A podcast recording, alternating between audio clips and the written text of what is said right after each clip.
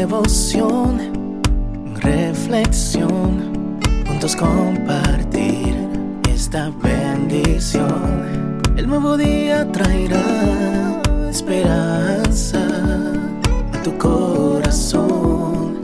Qué bendición.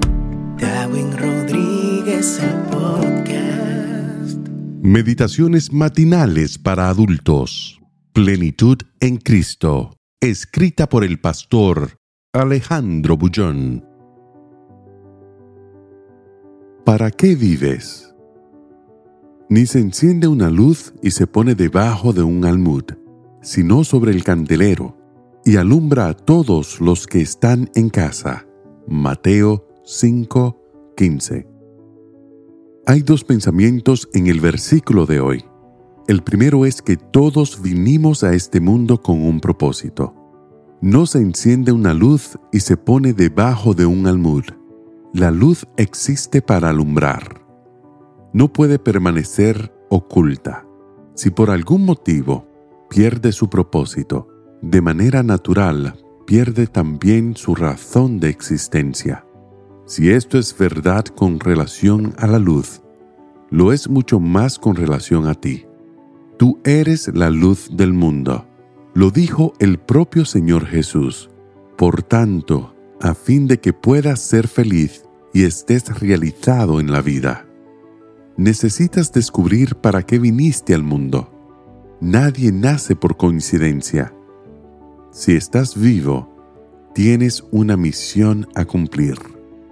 El segundo pensamiento es que el cumplimiento de tu misión requiere dedicación no es simplemente porque tu vida tiene un propósito que ese propósito será alcanzado. Hay que colocar la luz sobre el candelero.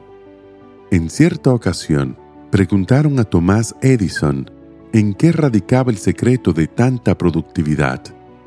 10% de inspiración y 90% de transpiración, fue la respuesta. Edison no se conformó con ser luz sino también puso la luz sobre el candelero. El cumplimiento de cualquier propósito requiere esfuerzo. Nada que valga la pena sucede por acaso. Detrás de cada victoria existen horas de preparación y de ejecución. ¿Cuál es tu propósito de tu vida?